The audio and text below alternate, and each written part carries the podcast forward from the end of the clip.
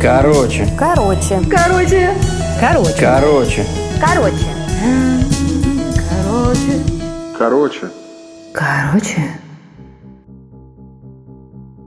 Не прошло и года, как ты появилась в моей жизни, а за такой короткий срок ты сумела стать для меня настоящим другом. Теперь я не одинока, ведь ты всегда стараешься быть со мной рядом.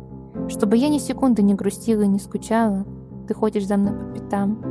Несмотря на еще столь юный возраст, ты понимаешь, как мне порой бывает непросто, потому всегда стараешься помочь.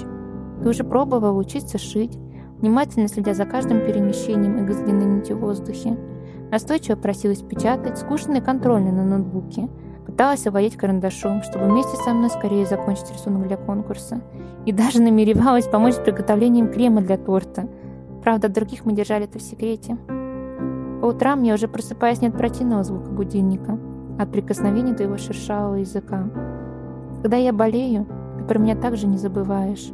Приходишь и ложишься со мной рядом, кладя маленькую головку ко мне на плечо. И знаешь, от твоего приятного мурчания мне пусть и ненадолго, но становится легче. А как ты заботишься о моем питании? И сколько раз я уже объясняла, что не голодна, но ты же все равно продолжаешь приносить свои любимые вкусняхи ко мне на кровать.